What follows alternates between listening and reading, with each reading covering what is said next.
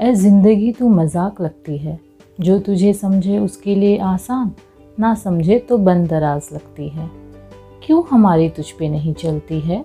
ज़िद्दी है तू, हर हाल में हंसती है। तुझे जहाँ रखना था रख दिया हमें, फिर क्यों बेचैन इस दिल का हाल रखती है? सच्ची है ना दोस्तों, ज़िंदगी कभी आश्चर्यचकित करती है तो कभी खुशियों की दुकान देती है। पर जैसी भी है ये जीने के ढेर सारे अरमान देती है और इन्हीं अरमानों को पूरा करते करते ज़िंदगी गुजर जाती है। नमस्कार दोस्तों, मैं हूँ सपना सैनी और स्वागत करती हूँ आपका सपनों की दुनिया पॉडकास्ट में, जहाँ मैं लाती हूँ दिल से निकले कुछ नगमे आप सभी के लिए। दोस्तों कभी कभी ख्याल आता है कि ज़िंदगी ख़त्म होने के बाद क्या? क्या हम कोई और दुनिया में जाएँगे? क्या होगा वहाँ? कैसा होगा?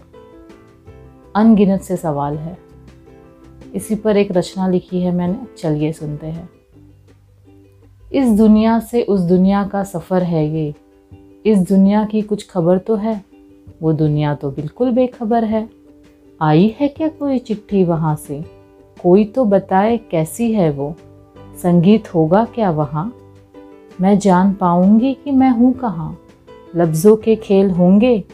मेरे अपनों के मेले होंगे, दुख दर्द के झमेले होंगे, या फिर हम अकेले होंगे?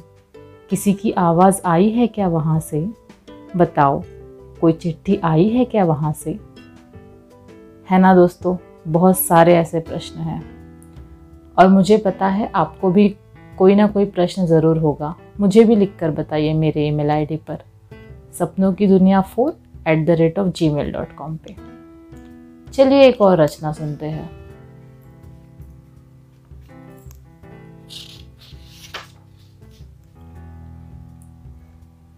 एक इम्तिहान लगती है ज़िंदगी खोई पहचान लगती है ज़िंदगी।